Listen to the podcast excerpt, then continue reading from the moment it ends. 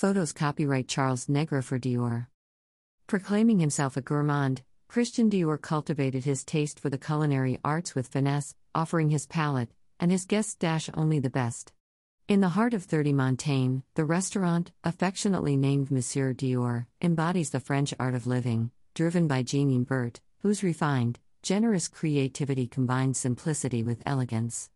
The French chef, accompanied by his faithful collaborator Anthony Clement, drew from the heritage and history of the house to develop each menu. The cuisine is enhanced by exclusive Dior Maison collections dedicated to the arts of the table, enhancing classic dishes from the founding couturier's favorite recipes, notably those revealed in the book La Cuisine Cousu-Main, alongside original dishes inspired by the Dior universe.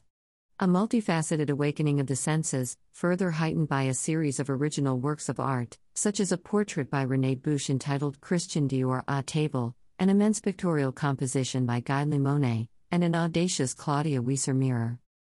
Photos copyright Charles Negre for Dior.